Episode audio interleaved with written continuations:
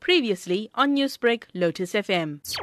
The accused in this matter appeared in the Durban High Court yesterday and they were duly uh, convicted of a murder and a robbery with aggravating circumstances.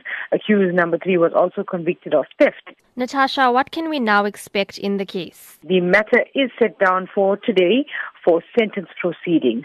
Natasha, what is the NPA's reaction to the judgment? Well, we're actually pleased. We're actually pleased that the court has uh, found in favor of the state's case by convicting all three of these accused. We can only hope now that uh, the sentence passed by the court will be also fitting. What sort of message does this give out to the public when they do commit such crimes? Sending out a deterrent message.